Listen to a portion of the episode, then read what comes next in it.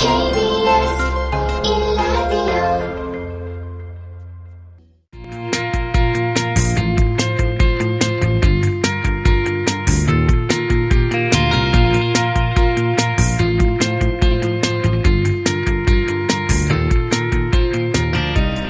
정용실의 뉴스 브런치.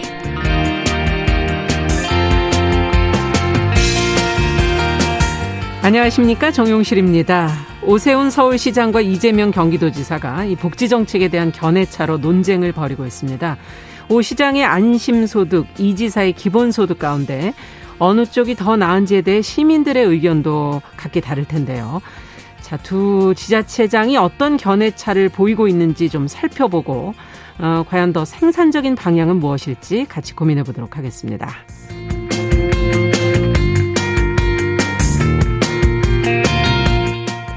네, 개한테 물려서 사람이 다치거나 사망하는 사고가 자주 일어나고 있지요. 최근에 경기도 남양주에서 한 50대 여성이 대형견에게 물려 사망을 했는데요. 이 개물림 사고를 줄이기 위한 제도적인 보완책 그리고 또 반려인들이 신경 써야 할 부분은 무엇인지 아, 전문가 모셔서 의견을 좀 들어보도록 하겠습니다. 5월 31일 월요일 정용실의 뉴스 브런치 문을 엽니다. Ladies and gentlemen, 새로운 시각으로 세상을 봅니다. 정용실의 뉴스 브런치 뉴스픽.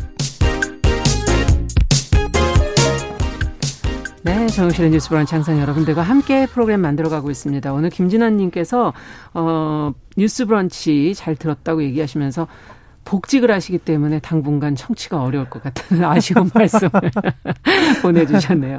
네, 그래도 일 열심히 하셔야죠. 예, 또 시간 나실 때마다 챙겨 들어주시기 바랍니다. 자, 뉴스픽으로 저희는 시작을 하겠습니다. 월요일과 수요일을 맡아주시는 두 분입니다. 전혜연 우석대 개공 교수님 안녕하세요. 안녕하세요. 네, 전지현 변호사님 안녕하세요. 네, 안녕하세요. 자, 오늘 좀, 어, 시간이 들만한 주제를 먼저 좀 앞에 골라봤습니다. 오세훈 서울시장, 이재명 경기도지사가 안심소득, 그리고 기본소득을 놓고 지금 온라인에서 설전을 벌이고 있는데, 과연 이것은 무엇인지부터 저희가 좀 알고, 어, 그 내용을 조금 들여다보고 싶어져요. 어, 전혜영 교수께서 지금까지 나온 내용을 가지고 좀 정리를 해주시면 같이 한번 생각해 보겠습니다. 예, 정용실의 뉴스 브런치의 특징이 쉽고 재밌다를 지향한다는 겁니다. 그렇죠. 지향. 지향, 예, 지향. 예. 예, 아, 쉽게 설명을 드리자면, 어, 공통점부터 말씀을 음. 드리자면, 복지제도에 관한, 특히 현금성 복지제도라는 공통점이 있습니다. 네. 우리가 많은 복지제도가 있어요. 예를 들면 무상급식도 복지제도인데, 그렇죠. 아이들에게 밥 먹을 돈을 주진 않아요. 그 예. 자, 의료보험 제도. 아프면 국가에서 일정 음. 부분 의료보험을 계속 부은 대부분의 전 국민이죠. 우리 같은 경우는 해당되죠. 네. 해당이 되지만 직접 병원비를 주는 방식은 아니죠. 그러나 예. 이두 가지 안심소득과 기본소득의 공통점은 현금 지급성 음. 복지제도입니다. 그런데 제가 현금이라고 하지 않은 이유는요. 오세훈 서울시장의 안심소득은 현금이에요, 말 그대로. 음. 그러나 이재명 지사의 기본소득은 어, 지역 화폐형 기본소득을 주장하고 네. 있는 것이죠. 이 지역 화폐라는 것은 그 지역 안에서만 쓸 수가 있고. 음. 그리고 대부분 시간이 이제 쓸 수 있는 시간이 정해져 있어요. 예. 그런 차이점이 있습니다. 그러나 현금 지급성 복지 제도라는 점은 음. 공통점이 있는데 사실 이 코로나19 상황에서 우리가 뭐 재난지원금이라든가 이런 것을 인해서 현금성 복지 제도가 사실 일부분은 우리나라에서 이미 도입이 되고 있습니다. 그렇죠. 그러나 안심소득과 기본소득처럼 직접적으로 국가에서 어떤 이런 소득을 보전해주는 음. 제도는 우리나라에서 시행된 바가 없기 때문에 지금 굉장히 논쟁이 되고 있는 사안이고 네. 어, 좋게 표현하자면 새로운 경제 아젠다이고 조금 비판적인 관점에서 보자면 아직까지 실행되지 않았기 때문에 상당 부분 예. 검증이 필요하다 이런 또 비판을 제기되고 있는데요. 일단 오세훈 시장의 안심소득을 보면 일단 공약상의 내용을 근거로 말씀을 드리면 네. 중위소득을 기준으로 그 이하의 계층을 대상으로 합니다. 음. 중위소득이라는 것은 우리가 줄을 쭉때딱 중간에 자른다 이런 그렇죠. 개념이겠죠. 네. 그러면 이 기준이 약 6천만 원 정도가 되거든요. 연 수입이. 예. 정확하게 말하면 4인 기준 연 소득이 5,850만 원 정도로 추정이 되는데 네. 설명을 조금 쉽게 하기 위해서 6천만 원으로 한번 기준을 잡아 보겠습니다. 자, 그럼 4인 가족 기준으로 음. 6천만 원, 어, 안 되는 층이 대상이 되는데 예. 이 4인 가구가 벌어들이는 소득이 2천만 원이다. 그럼 4천만 원이나 차이가 나잖아요. 그렇죠. 4천만 원 다 주는 것은 아니고 절반인 2천만 원을 네. 지급을 하자라는 겁니다. 음. 그런데 오세훈 시장 같은 경우에는 이것을 하는 대신에 국민 기초생활 보장제도라든가 뭐 근로장려금 자녀 장려금을 비롯한 일부 복지 정책은 조금 정리를 하면서 해야 된다라는 음. 얘기예요. 네. 어, 그리고 자 이재명 지사 같은 경우는 좀 다릅니다. 이 대상이 소득이라든가 이것을 대상으로 선별하거나 이러는 것이 아니라 조금 더 보편성이 강화된 전 국민을 대상으로 한다라는 거고 예. 세부 내용을 보면 1단계, 2단계, 3단계로 나뉩니다. 그래서 1단계는 연간 50만 원, 예. 2단계는 연간 100만 원, 3단계는 연간 500만 원이고 오세훈 시장과의 차이점은 대상도 다르지만 복지 정책, 제가 말씀드린 각종 복지 정책은 현행대로 유지를 한다라는 내용이 들어가고 있습니다. 네. 자, 두 사람 다 이재명 경기지사의 경우에는 예전에 이미 이것을 공약으로 낸 바가 있고 계속 기본 소득을 비롯한 기본 음. 시리즈를 내고 있는 상황이고요. 오세훈 시장 같은 경우에는 이제 서울시장 후보로 나면서 본격적으로 이 주제를 그렇죠. 어, 낸 상황입니다. 그런데 최근에 그 두 단체장이 장외 온라인을 통해서 설전을 벌이고 있어요. 네. 자, 이재명 지사가 오세훈 서울시장의 안심 소득에 대해서 증세 없이 서울에서 매년 17조 원을 만약 만든다면 5병이어에 가까운 능력이다. 음. 오병이어 물고기 다섯 마리로 어 그렇죠. 뭐 물고기 두 마리 뭐 떡 다섯 개로 몇 음. 명을 먹였다라는 성경에 나오는 교절인데 에, 아무리 생각해도 거짓말 같다. 실행 음. 가능한 정교한 방안을 만들어 달라. 이렇게 이제 꼬집었어요. 그리고 또 하나는 이재명 지사는 오세훈 시장의 안심 소득이 어려운 사람에게 현금을 나눠주는 선별 복지 정책인데 그렇다면은 납세자 모두가 대상이 되는 건 네. 아니잖아요.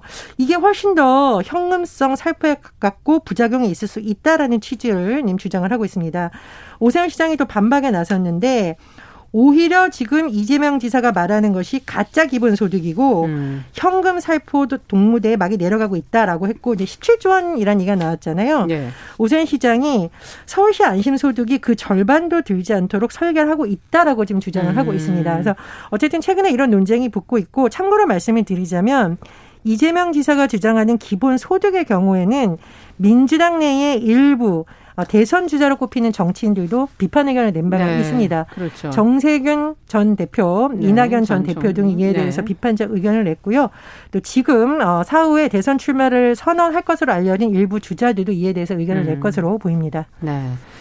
자, 지금 이제 새로운 복지가 필요한 시점이기는 한 것 같고요. 그래서 여러 지금 경제학자들도 어, 의견들을 내고 있고 그것에서 일부를 지금 차용해서 기본소득, 안심소득 이런 형태로 지금 만들어가고 있는 것 같은데 우리 현실에 과연 어떤 것이 정말 잘 맞을지 아직 뭐 실행이 되지 않아서 저희가 눈으로 검증한 바는 없지만 두 분의 의견을 좀 들어보고 싶습니다. 어떻게 보십니까? 저 이제 안심소득이라는 건 결국 선별적 기본소득에 가까운 거고 그렇죠. 이재명 지사가 얘기하는 거는 보편적 기본소득이잖아요. 예, 그렇죠. 둘 중에 하나를 택하라 그러면은 전 음. 택하지를 못하겠어요. 이거는 어. 마치 얼마 전에 여성 할당제 논의처럼 네. 폐지 아니면 존치 택해 이렇게 하는 것처럼 그냥 이게 추상적인 담론으로 흘러갈 수 있기 때문에 음. 뭘 택하라 그러면 이 두 분만의 논쟁을 보고 저는 택하기는 어렵다 이렇게 보여집니다. 예. 그 이유는 일단 이재명 지사의 그 기본소득과 관련해 가지고는 재원 마련에 문제가 있어요. 3단계는 500만 원 준다면서요. 예. 500만 원 1인당 지급하면 자발적 실업이 얼마나 급증을 할지 걱정이 되는 면도 있고 네. 그다음에 이미 부유층에다가 또 지역 화폐를 주는 거는 음. 그냥 단백질 보충할 기회에 한번 주는 것밖에 안 되거든요. 네. 아무리 저탄고지가 요즘 타, 어, 다이어트의 그 트렌드라고 하더라도 네. 국가에서 이거를 굳이 뭐 보조를 해줘야 되나 그런 생각도 들고 네. 오세훈 후보의 안심소득 같은 경우에 예. 오세훈 시장에 일단 이것도 재원 마련에 문제는 있는 것 같고요. 음. 그 다음에 이거를 지금 뭐 중위소득 미만의 가구와 그렇지 않은 가구로 나눈다고 했는데 그럼 예. 그 중간에 50% 기점으로 해가지고 51% 49% 간에 그 형평의 논란은 분명히 있을 것이고 음. 소득만 가지고 기준으로 할 것인지 그럼 자산은 어떻게 고려를 할 아. 것인지 소득이 매년 달라지면은. 네. 매년 그 표본을 다르게 산출할 것인지 그런 음. 문제가 또 있어요. 근데 그렇죠. 이재명 지사가 또 바로 여기에 대해서 형평의 문제를 얘기를 했는데 그럼 돈 있는 사람들은 세금만 내고 받는 거는 없냐 이거 불합리하다 이렇게 얘기를 하셨는데 음. 제가 볼 때는 만약에 오세훈 시장에 이거를 그대로 가져가면은 뭐 되로 주고 말로 받는다 그런 얘기 있잖아요. 말로 세금 뺏어가고 되로 준다 또 이런 얘기도 뭐 나올 수도 있을 것 같다 그런 음. 예. 생각이 들어요. 네. 형평의 문제가 커지면은 그만큼 이 사회의 갈등 비용이 더 커지는 문제가 있기 때문에 음. 그럴 바에는 차라리 적은 액수라도 다 나눠주는 게 낫다 이렇게 갈 수도 있는 거거든요. 예. 그래서 두 의견 다 부족한 점은 분명히 있습니다. 음. 다만 저는 이런 논쟁 자체를 긍정적으로 보는 게 뭐냐면은 예. 과거의 선거를 보면은 이쪽은 성장, 저쪽은 분배해가지고 성장 아니면은 분배 택하라는 식으로 갔었는데 음. 이제 분배라는 가치를 우리 사회 전체가 다 같이 고려한다는 점에서는 일단 긍정적으로 볼. 수 있을 것 같아요. 예. 사실 이제 뭐 어떤 분배의 문제 같은 게 어떤 진보의 전유물은 아니거든요. 그렇죠. 보수 경제학자 프리드먼 같은 경우에는 예. 60년대 이미 부의 소득세를 제창을 음. 해가지고는 최저 생계비에 못 미치는 가구에 대해서는 이거를 가지고 국가가 보조금을 지급하자는 얘기를 한 적이 있어요. 네. 그래서 지금 이 문제 를 보수 진보 상관없이 우리 사회에서 중요한 화두로 논의를 하고 있다는 거는 지금이 시발점으로 보고 음. 상당히 긍정적으로 보여집니다. 어떤 게 더 맞는지는 좀 더 지켜봐야 할 것. 같아요. 어쨌든 둘, 두 제도 다 재원 마련에서는 걱정스럽다라는 입장을 좀 얘기를 해 주셨어요. 어떻게 보십니까, 전혜영 교수께서는? 저는 음 좋아요 이렇게 누를 수 음. 있는 만한 이 현상의 어떤 숨겨진 함의는 양극화 문제에 대해서 보수 진보 모두 고민을 깊게 하고 있다. 있고 네. 그리고 국민의힘 정강 정책을 제가 홈페이지에서 들어가서 살펴봤는데요. 제가 퀴즈를 한번 내보겠습니다. 국민의힘의 정강 정책에 기본소득이라는 용어가 있을까요? 없을까요? 없을 것 같아요. 있습니다. 아, 있어요. 네, 2020년 9월 2일 제정이 된 정강 정책 기본정책 1 모두에게 열린 기회 나라의 하위 항목 1-1 가장 음. 중요한 내용 중에서 국가는 국민 개인이 기본 소득을 통해 안정적이고 자유로운 삶을 영위하도록 적극적으로 뒷받침하여 4차 산업혁명 시대를 대비한다라고 되어 있고요. 네. 자, 국민의힘 이번에 대표 주자로 나왔던 인물 중에서 기본소득을 언급한 인물이 있을까요? 없을까요? 있으니까 물어보시는. 있습니다. 예. 네. 자, 김웅 의원이 네, 맞아요. 어, 예. 보수 정당인 국민의힘에서 통해 얻은 기존 문법과 좀 많이 다른 얘기를 한다는 평가를 받았었는데 음, 그렇죠. 내년 대선에 기본소득 얘기 없이 레이스가 가능하냐? 음. 이렇게 질문했어요. 그러면서 그러나 우리만의 기본소득 즉 보수 정당에서도 이제는 기본소득에 대해서 얘기를 해야 된다는 거죠. 음. 다만 이 안심소득과 기본소득이 저는 그런 점에서 일부분은 공통점이 있다고 예. 보거든요. 현금지급성 복지제도라든가 네. 어, 일정 부분 양극화를 위한 재원의 재분배를 그렇죠. 통한 것에서는. 공통점이 좀 네. 있다라고 생각을 하는데 아, 다만 제가 좀 비판적으로 보는 부분은 첫 번째로는 이 재원 마련 역시 구체성 뭐 변호사님도 말씀해 주셨는데 예를 들면 오세훈 시장이 전문가 그룹을 이제 만들어서 근본적으로 음. 하겠다라고 하는데 중요한 것은 이 재원이 마련되려면 의회와 조율이 되어야 되잖아요. 네.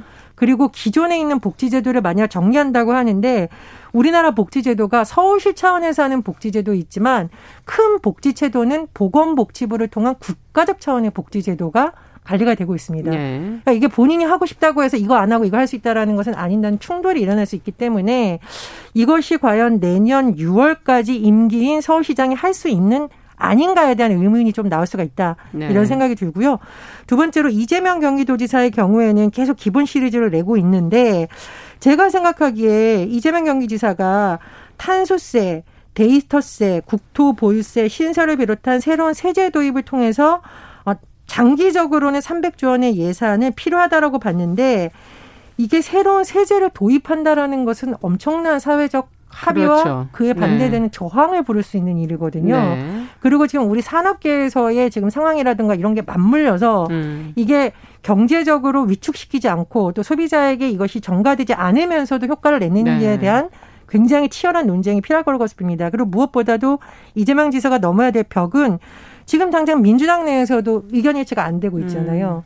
그럼 이거는 잘못하면 선언에 그치고 만약 이재명 지사가 대선 주자가 된다 하더라도 만에나 나중에 공약을 실현할 수 있는 기회가 온다고 하더라도 음. 공약에 그칠 어, 있다. 좀 우려가 있다라는 음. 문제가 제기되고 있습니다. 그래서 양쪽 모두 이런 걸 주장을 하려면 너무 선언적으로 할 것이 아니라 재원 마련이라던가 어, 또 당내의 어떤 우군 뭐 의회라든가 의원들 간에 이런 것이 충분히 논의되는지에 대한 음. 검증도 충분히 필요하다고 봅니다. 네. 어쨌든 성장과 분배라는 게 서로 완전히 어, 분리되어지는 것이 아니라 성장을 통해서 분배에 어디에 방점을 찍느냐의 차이가 아닐까 하는 그런 생각도 들고 둘의 균형을 어떻게 잘 잡아갈 수 있느냐 하는 것도 결국은 재원 마련과 연계된 문제가 아닐까 하는 생각도 드는데요.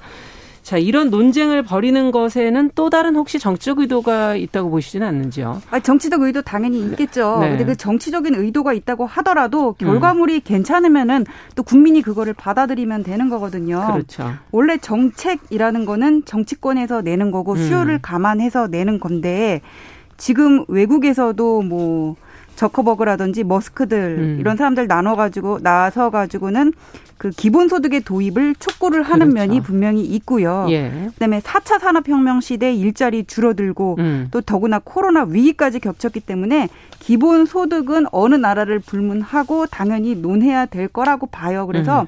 이 사람들이 지금 뭐 어떤 정치적인 의도를 가지고 한다고 하더라도 음. 이게 구호에서 그치는 게 아니라 설계를 잘해서 국민한테 받아준다면은 우리는 그거를 받아들이면 된다고 생각하고 앞으로 이제 대선 캠프가 본격적으로 꾸려지면은 예. 전문가 집단들이 다 몰릴 거란 말이에요. 뭐 그렇죠. 경제 전문가부터 복지 네. 전문가들 해가지고는 이 사람들이 그냥 거기 한 자리 숟가락 얹어놓고 뭐 다음 한 자리 하기를 원하면은 할 수 없는 거지만은 그 사람들이 거기 들어가가지고 뭔가 기여를 하겠다 이 후보를 당선시키겠다 해가지고는 분명히 후보가 주장하는 어떤 기본 소득을 실현시킬 수 있는 방안들을 설계를 할 텐데.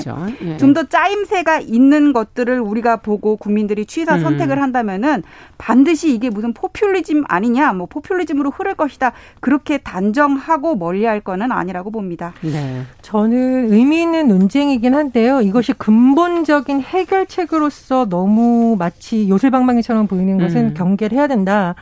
어, 최근에 어, 이재명 경기지사가 민주당 출신의 광역단체장이 있는 곳에 이걸 같이 하자고 공문을 보냈는데 일부 광역단체에서 답변을 안 했다라는 예. 보도가 나왔습니다. 그 이유는 지금 해결해야 되는 것은 일자리 문제이다. 음. 그래서 일자리와 관련된 복지라든가 사회적 차기의 것이 보다 근본적인 문제라는 지적이 나오고 있거든요. 예를 들면 최문순 강원도지사가 이런 얘기를 했습니다.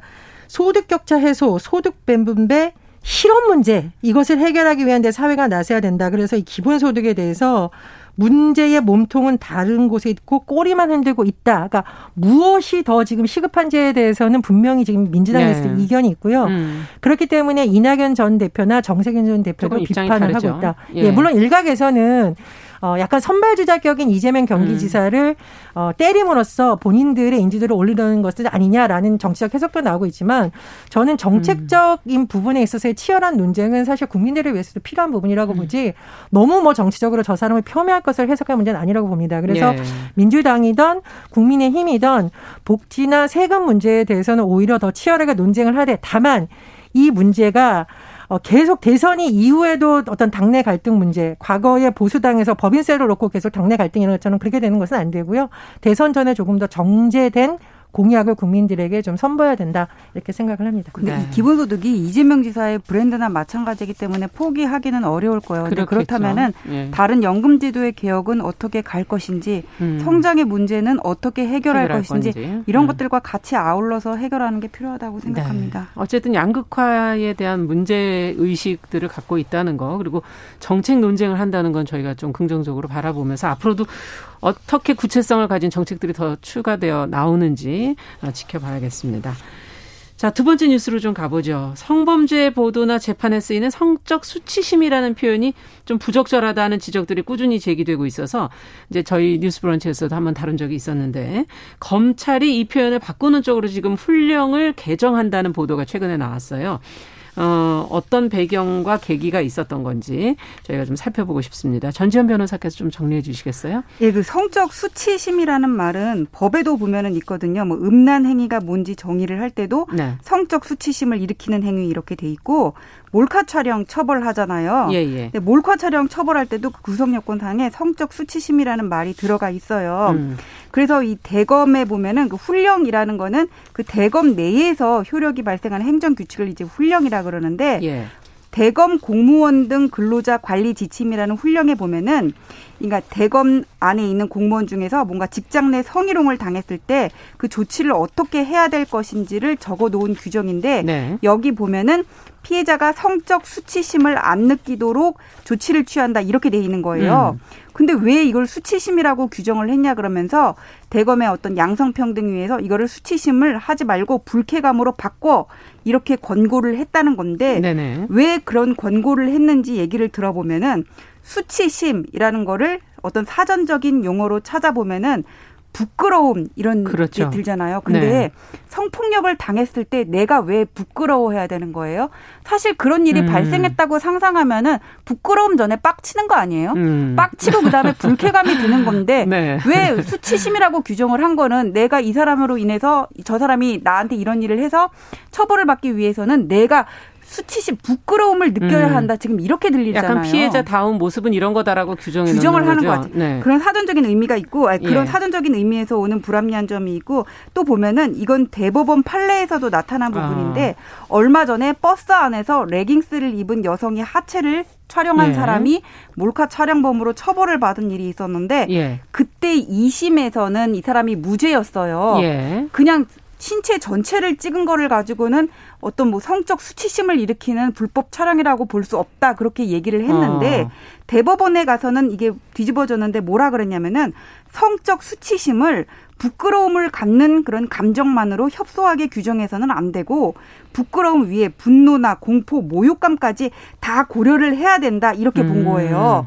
근데 성적 수치심은 사전적인 의미는 여긴데 이렇게 해서 우리가 뭐 넓혀서 본다 그러면 한계가 있을 수밖에 없잖아요. 그렇죠. 그러니 차라리 여기도 수치심을 불쾌감으로 바꾸는 게 좋겠다 이렇게 얘기를 한 건데 음. 사실 이 얘기는 독일에서는 이미 60년대에 있었어요. 판례에서 아. 성적 수치 심이라는 그 용어 자체를 법령에서 전체로 불쾌감으로 바꾸라고 그때 그렇게 얘기를 바꿨군요. 했다는 거니까 네. 우리는 좀 늦은 감이 있는 거죠. 근데 저는 이 불쾌감이라는 말 자체로도 좀 부족한 것 같아요. 더 강도가 뭐, 세도 예. 법률 용어를 빡침이라고 할 수는 없고 적당한 용어가 뭔지는 네. 언어학자에게 좀 자문을 구해봐야 어쨌든 되겠습니다. 분노와 모욕감까지도 갈 수 있는 부분이다. 지금 그렇게 얘기해 주시는 건데요.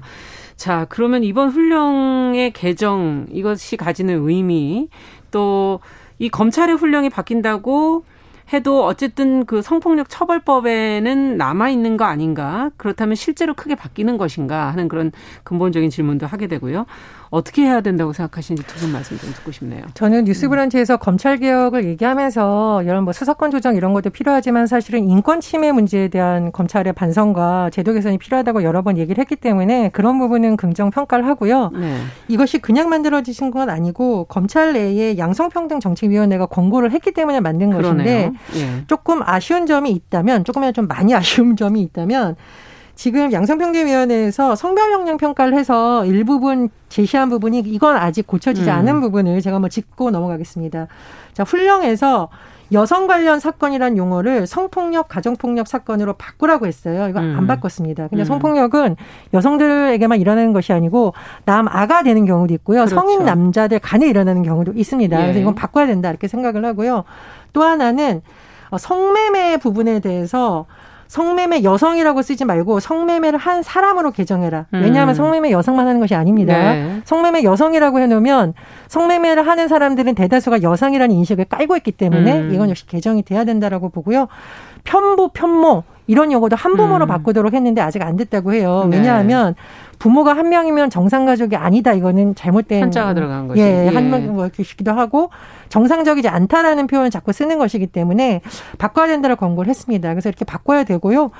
어, 이 지금 피해자다움에 대한 용어는 입법으로 여러 번 시도가 됐지만 음. 안 됐어요. 네. 그래서 대검의 훈령 개정이 물론 의미가 있습니다만 근본적으로 이게 판결이라던가 음. 기소라던가 앞으로 수사 과정에 적용이 되려면 법적으로도 좀 개정돼야 될 필요가 있거든요. 그런 과제는 여전히 남아 있는 상황입니다. 네. 예, 그 사회 전반적인 성인지 감수성으로 인해서 용어 사용이 잘못된 거는 검찰만의 문제는 아니고요. 음. 이거를 검찰에서 가장 빨리 그래도 개정을 하는 것은 긍정적으로 보이고 그 다음에 이게 훈령으로 바뀐다고 하더라도 제가 아까 훈령은 뭔지 말씀드렸잖아요. 네네. 어떤 조직 내에서 효력을 갖는 거기 때문에 법에 여전히 성폭력법에 보면은 성적 수치심이라는 단어가 나와 있기 때문에 예. 이 부분이 일단 개정이 돼야 어떤 사회 전반적인 아 수치심이라는 말을 쓰면은 안 되겠구나 음. 그런 식의 그런 그 인식도 따라서 바뀌지 않을까 합니다. 네.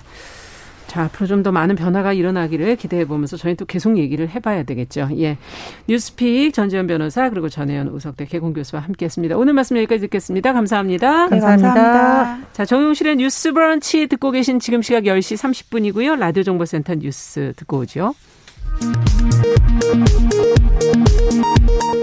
KB 국민은행 주택시장 동향 자료에 따르면 5월 수도권 아파트 평균 매매 가격이 9개월 만에 1억 원 넘게 오르며 7억 원에 바짝 다가섰습니다.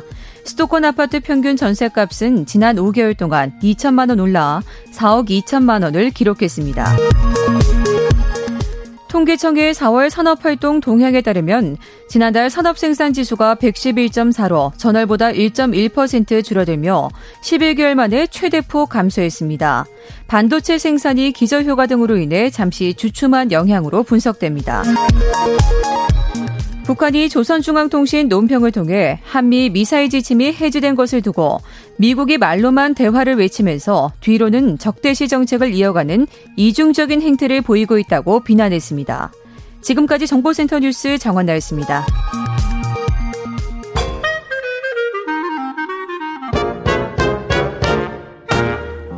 더 나은 내일을 그립니다.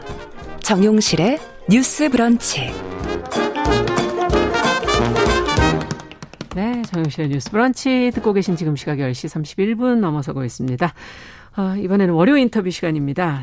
어, 앞서도 말씀드렸듯이 맹견에게 사람이 물려 다치고 사망하는 사고가 어, 자주 보도가 되고 있지요.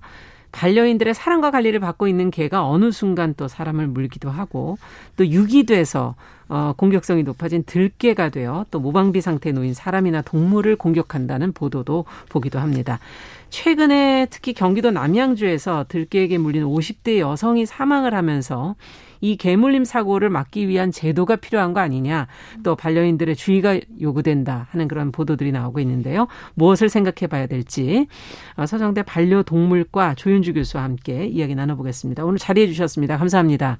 어서 오십시오. 네, 안녕하세요. 어, 사고가 지금 많이 나서요. 음, 특히 이번에 남양주 사고처럼 이게 지금 들깨라고 어, 확실하게 뭐 결정이 된 건지 는 모르겠으나 이 들깨가 된 유기견이 최근에 많이 보도가 나오고 있거든요. 뭐 어, 닭 닭을 뭐 아. 예, 잡아먹기도 하고 여러 가지 동물들을 또 해치기도 하면서 이 동물 유기를 못하도록 그 반려동물 등록 범위를 넓혀야 된다 지금 그런 얘기도 네. 최근에 나오고 있고요. 등록에 관한 걸 의무 등록 범위 어떻게 지금 되어 있는 겁니까?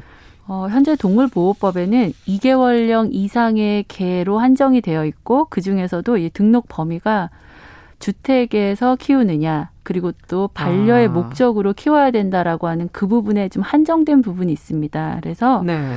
어, 이제는 이제 번식장을 포함해서 소유 관계에 있는 모든 음. 개의 등록이 필요하다고 저는 판단이 되고 있고요. 네. 그래서 유기하지 못하도록 등록을 해야 한다는 것보다는 음, 등록을 통해서 어떠한 상황이 발생했을 때 개의 소유자나 그렇죠. 아니면 또 개의 이력을 확인할 수 있다라고 하는 점에 중점을 둬야 할것 어디에서 같습니다. 어떻게 살아왔는가를 확인할 수 있도록 그렇습니다. 네. 네. 자, 그러면 등록을 하려면은 지금 현재 상황에서는 이제 그 어, 반려견의 그 동물 안에 몸속에 칩을 넣지 않습니까? 네, 그렇습니다. 예, 이것만으로 될까요? 어떻게 보십니까? 등록 어. 방법에 대해서도.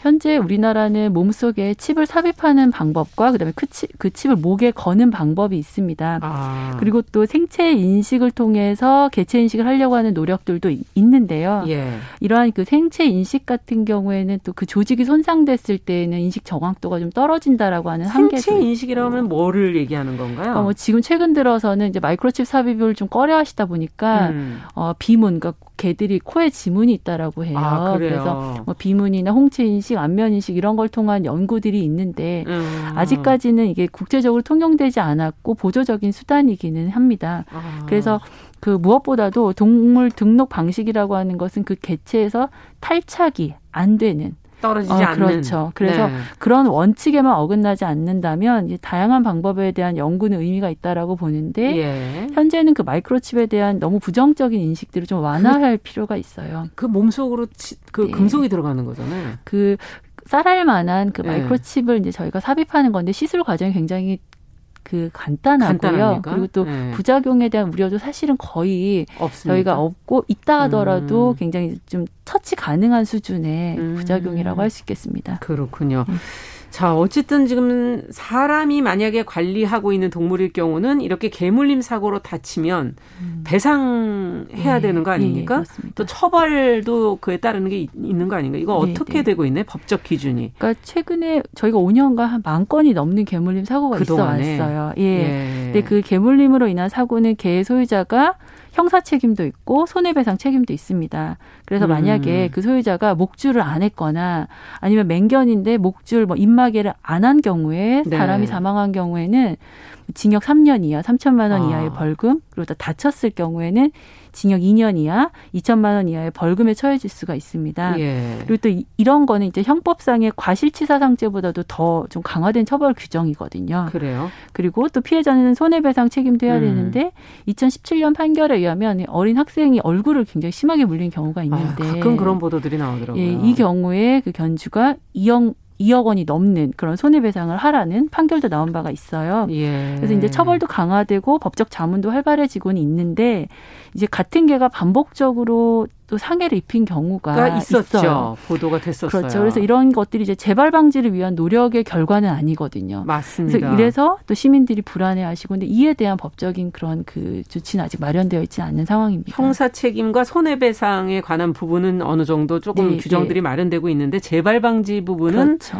되어 그- 있지 않다. 네네. 어떤 것이 조금 보완돼야 될? 재발 방지는 어떻게? 그러니까 가능할 그수 상대 있을까요? 개에 대한 현재도 그 사건이 있는 경우에 그 개가 살아있는 경우들이 많거든요. 그래서 네. 그 개를 데리고 있는 견주는 정말 무거운 책임감을 가지고 어떻게 하면 그 원인이 무엇인지를 확인하고 그 공격성에 대한 부분을 예. 완화시킬 수 있는 노력이 반드시 있어야 되고 그러면 교육 의무 이수라든지 네, 뭐 이런 네. 것들이 필요하다는 얘기인가요? 그렇죠. 반드시 필요하죠. 그런 경력이 있는 개들은 예. 저희가 품종에 한정할 것이 아니라 동물 내지는 사람에게 상해를 입힌 개에 대해서는 좀 음. 엄격한 교육의 기준이라든지 아니면 관리 기준이 좀 강화될 필요가 있다라고 보고 있습니다. 네. 앞서 맹견의 경우는 입마개를 해야 한다라고 음. 맹견이라는 것이 규정되어 있나요? 현재 법적으로? 우리나라는 네. 네, 다섯 개의 그 견종을 그 맹견이라고 규정을 하고 있습니다. 근데 이건 또 음. 나라마다 달라요. 그래서 우리나라는 뭐 도사견, 뭐 로트와일러 등의 그 견종을 지정을 하고 있습니다. 예, 다섯 종의 네네. 견종을 네. 맹견으로 맹견은 그러면 외출 시에는 입마개를 하는 것이 맞는 건가요? 규정이 돼 법- 있는 건가요? 예, 법적인 준수 사항입니다. 준수사항. 그래서 네. 이 맹견을 키우는 견주 같은 경우에는 뭐 동물 등록은 반드시 해야 되고 음. 그리고 또 이 개가 보호자 없이 집 밖으로 나갈 수 없도록 굉장히 그 단속을 제대로. 잘 해놔야 된다. 네, 어떠한 상황에서도 나갈 수 없도록 해야 되고, 그다음에 외출할 때 목줄 입마개 말씀하신 거 반드시 착용해야 되고요. 아, 그리고 또 이러한 견주들은 연 1회 3시간의 정규 교육이 있습니다. 연 그래서- 일회? 예, 예. 그래서 정식 정기 교육을 받으셔야 되고 또 피해 보상을 위한 보험 가입도 필수로 아, 보험 법적 규정이 되어 되고. 있습니다. 네. 이런 것들을 제대로 지키셔야 되는 맹견 키우기가 쉬운 게 아니군요. 아, 지금 보니까. 예. 아닙니다. 네네. 근데 어릴 때부터 이게 사실 훈련이라는 거는 음, 가능한 어릴 때부터 해야 되는 거 아닌가 하는 그런 생각이 드는데 어떤 훈련을 하면 되는 것인지 음. 이것도 좀 알고 계셔야 되지 않을까요? 맞습니다. 그러니까 맹견으로 분류되는 품종 자체가 이전부터 투견, 사냥견의 목적으로 그 육종 육종된 그런 아, 품종입니다. 그렇기 네. 때문에 이런 해당 품종의 개를 키우고자 하시는 분들은 반드시 본인이 그 개를 통제할 수 있으셔야 돼요. 그래서 어, 본인이 네, 그래서 어렸을 때부터의 교육도 물론 중요하고, 예. 그러니까 그 개는 그, 보, 그 견주가 부르면 와야 돼요. 아. 도망갔을 때 부르면 와야 되고 무조건. 예. 그리고 또 부정적인 행동을 했을 때 안 돼. 내지는 뭐 물었을 때 놔. 이런 행동에 그 그 저지할 수 있는 있어요. 단어를 습득을 해야 됩니다. 아. 그래서 무엇보다도 어릴 때 많은 사람, 많은 동물들과 이제 긍정적인 교류를 하는 게 필요한데요. 아. 만약에 이런 품종의 개들이 사물이나 사람을 좀 과잉 보호하려고 하는 경향, 아니면 뭐 두려움을 주인을 너무 지키려고 그렇죠. 한다든지. 그리고 뭐 물건에 대한 집착, 뭐 사료에 대한 아. 집착, 그리고 또 뭔가 두려움을 많이 느낀다거나 음. 이런 경우에는 실은 적극적으로 전문가의 도움을 받아서 이 개의 그 위험성을 판단할 필요가 있습니다. 뭔가 집착한다면 그 물건이 사라지거나 그 물건을 건드리거나 그럴 때 공격성이 나올 수 그렇죠. 있고 두려우면 본인이 두려워서 상대한테 맞습니다. 공격을 할 수 있다 이런 네, 얘기인가요? 어쨌든 어린 시절에 사회성 훈련도 필요하고 그 외에 주인으로서의 통제할 수 있는 그런 훈련들을 해야 한다. 이거는 비용을 들여서 전문가 도움을 받아야 되는 거 아닌가 하는 생각도 들고 이게 스스로 할 수 있는 건가요? 보통의 이 풍, 투견과 같은 이런 맹견을 키우시는 분들은 이제 굉장히 본인이 이제 이런 부분에 전문가다라고 판단하시는 경우들이 많아요. 네. 그렇지만 저는 반드시 이제 본인이 이 스스로 통제하지 못한다면 전문가의 판단을 저는 받을 것을 강, 강력하게 좀 권고드리고 싶습니다. 아무리 잘 알더라도 맞습니다. 예. 보통 우리 개는 안 무는데 음, 이런 사고가 네. 났다 이렇게 말하는 경우가 꽤 있지 않습니까? 네.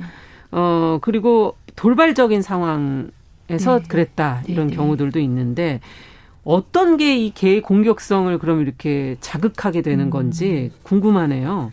순한 개였다는데. 맞아요. 근데 이게 모든 분들이 그렇게 말씀을 하시기도 하는데 예. 저희가 알아야 될 거는 모든 개는 물수가 있고 또그 그런 무는 행위 자체는 개의 소통 방식 중에 하나다라고 하는 것을 정확하게 먼저 인식할 아. 필요가 있고요. 근데 저희가 주로 외부에서 개가 공격성이 발현되는 경우는 그러니까 상대를 적으로 인식하거나 적으로. 아니면은 사냥감으로 인식하거나 아. 그다음에 또 공격 외에는 방법이 없는 그런 방어적인 거 방어적인. 그리고 또 서열을 유지하려고 하는 그 이런 총 네 가지의 공격이 음. 있는데 주로 눈앞에서 막 물건이 빨리 움직이는 경우, 그러니까 저희가 안타깝지만 어린 아이들이 막 뛰어다니고 그러잖아요. 예, 예, 예. 그래서 그런 경우에 사냥 본능이 좀 발동하는 경우들이 있습니다. 아. 그러니까 그런 게 돌발적인 거죠. 그렇지만 예. 그런 경우가 아니고 뭐 낯선 사람이 좀 무례하게 접근하는 경우들도 사실은 있어요. 아 이쁘다 이러면서 만질 때 그렇죠. 급작스럽게. 급하게 위에서 손이 막 아, 내려온다거나 예. 눈을 마주치고 우리는 예뻐서 쳐다보는데 그 개는 눈 응시가 좀 공격의 의미로 받아들이기도 하거든요. 그렇군요. 네. 네. 그래서 이제 자기 방어를 위한 공격이 나오기도 하고 그래서 근데 음. 그런 대부분의 개의 공격은 좀 사전 경고가 있습니다. 바디랭귀지가. 그래서 뭔가 몸이 경직되거나 개가 네 맞습니다. 네. 몸이 경직되거나 좀 으르렁거리거나 이를 보이거나 네 그리고 또 좀 불편한 기색이 있어요. 저희가 전문가들이 이제 calming signal이라고 해서 그런 그 바디 랭귀지가 분명히 있어요. 아. 그래서 보호자들은 이 부분을 명확하게 인식하고 그- 이 사전에 좀 이 애가 지금 좀 긴장했거나 뭔가 안 좋네. 그렇죠. 그러면 사전에 차단해서 조용한 곳으로 옮기던지 아. 그러한 그 빠른 인식이 필요하다라는 것들을 좀 말씀드리고 굉장히 싶습니다. 관심을 계속 갖고 계셔야 네, 되겠네요. 근데 그렇습니다. 입마개가 스트레스를 더 높인다 뭐 이렇게 얘기하시는 분들도 있는데 이건 어떻게 보세요? 이게 처음 시도가 갑자기 이제 입 갖다 대면 당연히 싫어합니다. 그래서 음. 그렇지만 이게 무는 게 어찌 보면 이제 소통 방식을 가지고 있는 그 무는 개 이런 개라면 뭐 큰 개 작은 개 할 거 없이 보호자라면 반드시 고려해 볼 필요가 있고요. 음. 근데 그 입마개를 씌우는 것 자체가 스트레스가 되지 않도록 그러니까 평소에 음. 그런 좀 연습을 해야 되는데 근데 연습 방식 같은 경우에는 이 반려동물 행- 행동 전문가분들이 최근에 이런 영상들을 많이 만드셨어요. 아. 그래서 손쉽게 찾아보실 수가 있습니다. 예. 그래서 천천히 그러니까 맛있는 간식을 이용해서 음. 이렇게 해서 저희가 목줄도 처음 하면 되게 싫어하거든요. 그렇죠. 근데 그걸 하고 산책을 가서 좋은 경험을 하게 되면 목줄만 봐도 되게 좋아하는 것처럼 좋은 경험을 하게 그렇습니다. 해주는 그래서 입마개가 이제 너무 부정적이거나 또 입마개 선택도 좀 잘하셔야 되는데 싫어하지 않게끔 그렇죠. 주둥이를 너무 조이는 형태의 그 입마개는 그러니까 개들이 더우면 헥헥거리면서 혀로 입을 체온을 발산하는. 그렇죠. 그래서 그런 것들도 이제 보호자 배려해서 입마개 선택도 잘하실 필요가 있습니다. 그러면 혹시 맹견의 공격을 받았을 때 가장 좋은 대처법 이것도 알고 계셔야 되지 않을까요 평소에? 맞아요. 정말 있어서는 안 되는 일이지만 예. 이제 그 우리가 이제 개 무서운 개를 보면 사실은 이제 막 뒤 도망가게 도망가고 되죠. 싶잖아요. 네. 근데 많은 전문가들이 그렇게 하지 말라라고 합니다. 그래서 이제 도망가면 이제 개는 더 자극하는 거죠. 사냥감이 아. 뛰니까 개 아. 입장에서는 그래서 더 자극을 하게 되고 또 저희가 그런 큰 개보다 더 빨리 뛸 수가 없습니다. 아, 그래서 정말 가능하다면 침착하게 이 만약에 거리를 두고 있다면 눈을 마주치면 안 되고요. 딴데 봐야 말고 딴데 되겠군요. 보면서 천천히 뒤로 음. 빠져줘야 되고 근데 만약에 달려들어서 본인이 넘어졌다. 음. 정말 최악의 경우인데 음. 그런 경우에는 목을 최대한 감싸서 자신의 목을 보호해야 아. 됩니다. 몸을 웅크리고. 그래서 그 버텨야 되는 그런 정말 좀 절박한 상황인데 이러한 그 기본적인 좀 수칙을 좀 머릿속에 이- 인정 네. 인식을 한다면 조금이나마 피해를 좀 덜 수 있지 않을까 싶습니다. 네. 재발 방지에 가장 중요한 건 뭐 안락사를 지금 반대하는 쪽도 있고 또 네. 안락사 시켜야 된다는 쪽도 있고 어떻게 보십니까? 지금 이제 이 경우에는 이제 저희가 사람을 물었을 때 그 강도를 여섯 가지로 좀 구별을 음. 하고 있습니다. 근데 지금 현재 뭐 예를 들어 남양주 사고의 음. 경우는 현재 5단계 이상 사람을 사망하는 경우에 최종 네. 단계거든요. 예. 그래서 무는 강도가 굉장히 높았습니다. 그래서 네. 근데 이러한 경험을 한 개를 다시 되돌릴 수 있는 교육의 전문가가 있을 것인가? 이제 저는 음. 조금 굉장히 좀 부정적으로 생각을 아. 하고 있고요. 그리고 저는 중요하다고 생각하는 게 이 개가 왜 물었는지 그렇죠. 이유를 알 수 없습니다. 맞아요. 지금 상황에서는 예. 그렇기 때문에 재발 방지라고 하는 단어가. 옳지 않을 수 있죠. 그래서 어. 이거 누가 위험을 무릅쓰고 이 개의 공격성을 드러낼 수는 없습니다. 그래서 음. 더 이상의 위험을 만들어서는 안 되는 상황이라고 생각합니다. 네. 월요 인터뷰 오늘은 개물림 사고 예방책에 관해서 같이 한번 고민해 봤습니다. 서정대 반려동물과 조현주 교수와 함께 했습니다. 감사합니다. 네, 감사합니다.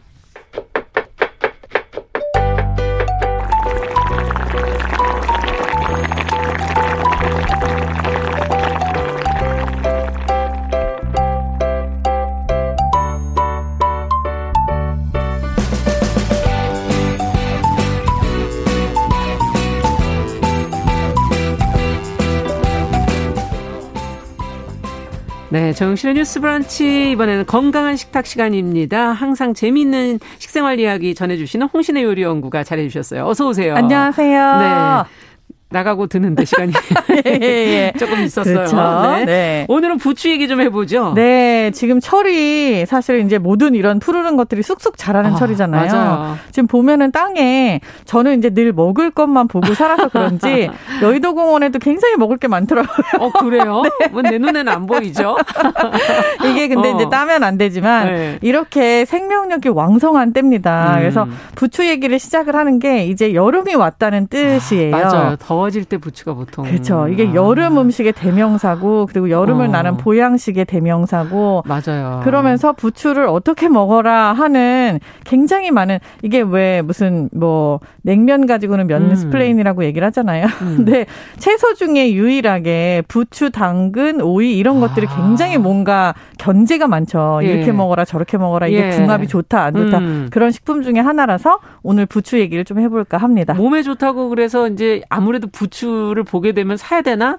또 영양 부추도 있고 아. 또뭐 부추도 종류가 여러 가지가 있잖아요. 부추가 음. 종류가 여러 가지가 있잖아요라고 말씀하시는 정용실 아나운서 대단하십니다. 아 그런가요? 네, 이게 부추라고 했을 때 사람들이 대부분 구분을 많이 못 하시는데요. 음. 생긴 게 사실은 확연하게 다르고, 다르잖아요. 네, 네. 그 다르고 그리고 요즘에는 또 굉장히 다 나눠서 먹고들 있어요. 아. 요즘에 굉장히 인기가 많은 것 중에 하나가 방금 말씀하신 영양부추. 좀 가느다랗게. 네, 가느다란 거 이거를 네. 실부추라고 얘기를 하기도 아. 하고 또 솔잎알이 닮았다 그래서 맞아요. 뾰족뾰족 솔잎, 솔부추라고 솔부추. 얘기를 하기도 해요. 근데 요거는 계량종이지만 음. 요 부추 자체가 가지고 있는 영양 성분이 실제로 우리가 알고 있는 것보다 조금 더 농축되어 있는 아. 게 맞아요. 작은데도 불구하고. 이름이 그래서 영양부추. 네, 그래서 영양부추 그리고 아. 솔부추, 실부추 이렇게 나눠서 이거는 보니까는. 무쳐 먹어도 괜찮지만 뭐 너무 맛있죠. 샐러드 해서 네. 드셔도 될 것 같이. 생으로도 먹지만 저는 이게 살짝 익잖아요. 열을 살짝 가하면 어. 굉장히 단맛이 강해져요. 아? 그래서 저는 주로 부추 전을 전. 대부분 조선 부추로 많이 맞아요. 하시지만 이거를 솔 부추로 하는 걸 좀 권해드려요. 여기에다가 아. 양파를 얇게 썰어가지고 그거 두 개만 딱 붙여갖고. 먹으면은 굉장히 달고 음, 맛있어요. 아우, 해봐야 되겠네요. 근데 예. 부추 종류 얘기한 김에 이제 음. 방금 말씀드린 조선 부추도 좀 있고요. 넙대대하네. 그렇죠. 약간 네. 넙대대한데 좀 짧죠. 예. 그리고 길면서 더 넙대대한 호부추 가 있어요. 중국 어, 부추. 중국 부추. 네. 부추 맞아요. 자체의 원산지는 솔직히 동남아시아에서 온 거예요. 음. 근데 이제 중국 부추라고 하는 것도 중국의 약간 남쪽 좀 더운 지방에서 나오는 그런 부추들이 음. 있거든요. 그게 우리나라에 들어온 거고 요 부추들은 아무래도 희소 가치 때문에 예. 저희 중국집에 가면은 이런 얘기가 있어요. 아. 부추 잡채 잡채. 시가 아, 시가. 그죠? 시가. 그게 이제 다 호부추를 사용해서 그렇고 아. 실제로 조선 부추보다는 조금 더 가격이 나갑니다. 그렇군요. 그리고 혹시 두메 부추라는 얘기 저는 들어보셨나요? 그거는 모르겠는데요. 차이브라는 허브는 네. 들어보셨죠? 네. 네. 이게 두메부추하고 차이브, 차이브가 이제 야생 허브의 일종으로 네. 이렇게 분류가 되기 때문에 두메부추를 차이브라고 얘기를 하기도 하는데 아. 두메부추는 우리가 흔히 알고 있는 그 두메산골이라고 하는 아. 거기에서 나온 이름이에요. 그렇군요. 이게 그냥 이렇게 땅에서 막 자라는 게 아니라 산 깊은 데서 조금 더 억세게 파같이 조금 밑단이 더 두꺼워요. 생겼어요. 네, 맞아요. 두꺼워요. 그래서 음. 이걸 두메부추라고 하고 음. 일반적으로 우리가 알고 있는 조선 부추하고 두메부추를 구분할 수 있는 가장 좋은 방법은 뭐 파같이 밑단이 넓다 이런 음. 거 이외에 꽃이 달라요. 그렇군요. 부추꽃 네, 부추꽃 보셨어요? 한 번 본 적 있어요. 예. 요즘에 이제 많이 보여요. 아. 부추꽃이 지금부터 밭에서 한번 이제 지나가면서. 본것 한 같은데. 6월 정도 됐을 예. 때 보이는데 예. 이 부추꽃이 하얀색으로 네. 약간 민들레 홀씨 동그라미처럼 어. 그렇게 생겼거든요. 끝에 끝에. 근데 예. 꽃잎 자체가 굉장히 뾰족한 게 되게 예뻐요. 어. 약간 페랭이 비슷하게 생긴 어. 근데 하얀색이고 그리고 두메부추 두메산골 두메부추는 거기에 붙어 있나요? 네? 보라색이에요. 보라색 네. 상상 못한 색깔이네요. 그쵸. 네. 그래서 이게 꽃으로 구분을 하는 게 제일 쉽지만 사실 어. 꽃이 지고 나면은 잘 모르죠. 그래서 이제 뭐 부추는 네. 다 맛있으니까 네, 어차피 잘 그리고 챙겨 드시면 네. 그리고 두메 부추가 영양적으로 봤을 때 성분을 따져봤을 때는 우리가 흔히 알고 있는 조선 부추에 비해서는 영양적으로 좀 월등히 우수합니다. 아 그렇고 농축돼 있군요. 네, 조금 더 그러면 없이. 영양적으로 어떻게 좋다는 거예요? 좋다는 말은 들었는데 어디에 뭐가 좋은지는 잘 그죠. 모르겠어요. 뭐 부추하면 따라다니는 단어 혹시 뭔지 아십니까? 어 약간 영 자양강장? 그쵸. 네. 네. 이거 정력제로 되게 유명해요. 네. 부추의 원래 이름이 기양초예요. 그러니까 이게 음. 기를 세우는 양기를 세우는 그런 초다라고 해갖고 기양초라고 기양초. 부르는데 또 부추가 여러 가지 이름이 있잖아요. 저희는 집안 어르신들이 이북 분들이어갖고 부추를 푸추라고 불러요. 푸추. 네, 푸추라고도 어. 부르고 또 아래쪽 지방 부산 네. 쪽에서는 정구지라고. 정구지 들어봤어요. 정구지는 뭐 부부간의 정을 90세까지 나눌 수 있게 해주는 아, 그런 네, 의미군요. 초다라고 해갖고 정구지. 네. 정구지. 또 무슨 뭐 담벼락을 넘는다고 해서 월담초라고. 월담초. 네, 옆집까지 간다. 이게 모두 다 약간 자양강장과 맞습니다. 네. 근데 실제로 우리가 흔히 뭐 노화 방지라고 알고 네. 있는 그런 베타카로틴이나 아니면 뭐 활성산소를 없애는 그런 음. 여러 가지 성분들이 들어 있는 건 맞아요. 비타민, 무기질 뭐. 완전 농축이고요. 예. 그래서 부추를 즙으로 내 갖고 먹기도 하잖아요. 예. 근데 이게 안 좋은 것 중에 하나는 예. 속이 쓰리신 분들이 좀 있어요. 부추가 드시고. 약간 알싸하고 이게 맞아 뭐 알싸해요. 그렇죠. 그래서 속이 쓰리신 분들이 음. 있어서 저는 이제 익혀 먹으면 더 좋다. 항상 채소는 음. 숙체일 때가 조금 더 흡수가 빠르거든요. 맞아요. 익혀 먹으면 더 좋다라고 말씀을 드리는데 정말 이게- 숨이 빨리 죽던데. 그렇죠. 숨이 빨리 죽어요. 그래 그래 가지고 그 찜통에 풀칠- 잠깐 잘못 넣었다가는 아, 예, 찜통은 색깔이 변해버리더라고요. 그렇게 예. 오래 찌는 건 아니고요. 잠깐 김만 쏘이는 정도고. 밑에다 좀 깔아보려고 그랬더니 아, 밑에는 안 됩니다. 위에다, 위에다 까셔야 깔아야 돼요. 네. 위에다 까셔야 아. 돼요. 항상 원재료 위에다가. 그래갖고 그걸 다 그냥 누렇게 됐더라고요. 그렇죠. 누렇게 될 네. 뿐 아니라 곤죽이 돼버리죠. 곤죽이 됐어요, 맞아요. 그래서 이게 또 지용성 영양 성분도 생각 외로 있어요. 어. 그래서 전을 부쳐 드시는 게 사실은 어떻게 보면 아, 제일 좋은 좋아요. 방법일 수 있다라고 말씀을 드려요. 네. 음. 국에도 보통 이렇게 마지막에 이렇게 넣죠. 찌개에도 네. 마지막에 이제 부추 여열만 가해져도 충분히 숨이 잘 죽고 네. 그리고 되게 파래지고 먹기가 순해지니까. 뭐 이런 거에도 너무 맛있죠. 부추철에는 이제 굵게 썰어가지고 네. 그냥 마지막에 조금 넣고 오이 네. 소박이도 이제 사실 김치를 그쵸, 그쵸. 하는 게 되게 맛있다라고 하는데 오이 소박이도 부추를 길게 말고 아. 쫑쫑쫑쫑 작게 썰어갖고 네. 오이 사이에 그 양념을 넣어서 맛있죠. 그렇게 해갖고 숙성을 이틀만 딱 하면 너무 맛있어요. 아, 갑자기 배가 고파지네. 부추 네. 아주 좋죠. 네. 이 고기 요리하고 좀 잘 어울리지 않습니까? 그럼요. 식이섬유, 비타민, 무기질, 영양적인 성분에서 물론 그렇고요. 이게 음. 제가 말씀드린 것처럼 지용성 성분이 있기 때문에 고기랑 음. 같이 먹었을 때 훨씬 더 흡수가 잘 된다라고 보시면 돼요. 아. 부추를 많이 먹을 수 있으면 좋지만 부추만 먹었을 때 아까 제가 말씀드린 것처럼 속이 좀 마를 수 알싸한. 있잖아요. 그래서 네. 고기라든지 아. 아니면 제일 좋은 건 밥이나 밀가루. 그래서 아. 전이 더 어울린다라는 생각을 하는 아, 거죠. 그렇군요. 좋은 거는 삼계탕 같은 데에다가 여름에는 부추를 올려서 삼계탕에다가? 드시면 그렇죠. 자양강장 아, 뭐 그러네요. 그쵸 이게 완전히 그냥 합이 너무 좋은 거예요. 아. 삼계탕에다 부추를 탁 올려갖고 드시면 마지막에 다 너무 좋죠. 끓이시고 드실 때 그렇죠. 썰어서 탁 여열로 네. 탁 올려서 드시는 올려서. 거죠. 어, 상상 안 해봤는데 그거 굉장히 좋네요. 굉장히 좋죠. 어, 지금 이 계절에 특히 해 드시기 편하고. 네. 색다른 부추 활용법이 있다면 여기서 또 한 가지 정도 전 지금 얘기해 주셨고 네. 삼계탕 얘기도 해 주셨고 음. 겉- 지금 오이 소박이 얘기도 해 주셨고 전 뭐 여러 가지 얘기를 해 부추가 많이 남아서 걱정이신 분들 음. 있으세요. 그러면 이거를 주석이 같은 걸로 내려서 녹즙같이 받으세요. 음. 그 받은 거에다가 식초하고 설탕 양념을 살짝 하신 다음에 네. 여기다 국수를 비벼 드셔도 아주 맛있어요. 어. 부추 즙을 가지고 요리를 하실 수 그 있는 방법이 국물에. 굉장히 많아요. 그렇죠? 이거를 가지고 뭐 소스로 활용하셔도 좋고 아. 드레싱으로 아, 이렇게 드레싱으로 부추가 너무 빨리 상하기 때문에 끄트머리가 그래서 맞아요. 물러버리더라고요. 네, 냉장고에 눌, 이렇게 눌러붙어 가지고 좀 하기가 쉽지 않잖아요, 맞아요. 보관이. 네. 그래서 이럴 경우에는 즙을 내서 요 즙으로 요리를 하시라고 권해드리고 싶어요. 아, 즙으로 식초하고 설탕 약간 하고 소금 넣으시면 소금 아주 완벽하게 조- 되고. 이거 좀 보관할 수 있나요? 그럼요. 즙은 보관이 가능하고요. 음. 그리고 그 올리브 오일을 조금 섞어서 보관하시면 굉장히 아. 오래 가요. 그리고 요즘에 페스토도 많이 만들어 드시잖아요. 서양 요리로도 활용하실 수 그렇죠. 있겠군요. 페스토를 많이 만드시는데 잣하고 치즈하고 소금 같이 음. 섞어서 가르시면 이게 부추로도 페스토가 됩니다. 오. 이렇게 해가지고 저는 이 부추로 만든 페스토를 그 치킨에다가 올려서 그것도 맛있겠네요. 먹는데 그렇게 하면 아주 찰떡궁합이에요. 네. 음. 오늘 뭐 짧지만 아주 임팩트 있게 지금 부추에 관한 얘기를 해주셨습니다. 어, 홍신의 요리연구가와 함께한 건강한 식탁 부추에 대해서 살펴봤습니다. 녹- 어, 부추즙을 잘 활용해 보시는 네. 것도 좋을 것 같네요. 감사합니다. 감사합니다. 자, 정용실의 뉴스 브런치 월요일 순서도 같이 인사드리겠습니다. 저는 내일 오전 10시 5분에 다시 뵙겠습니다. 감사합니다.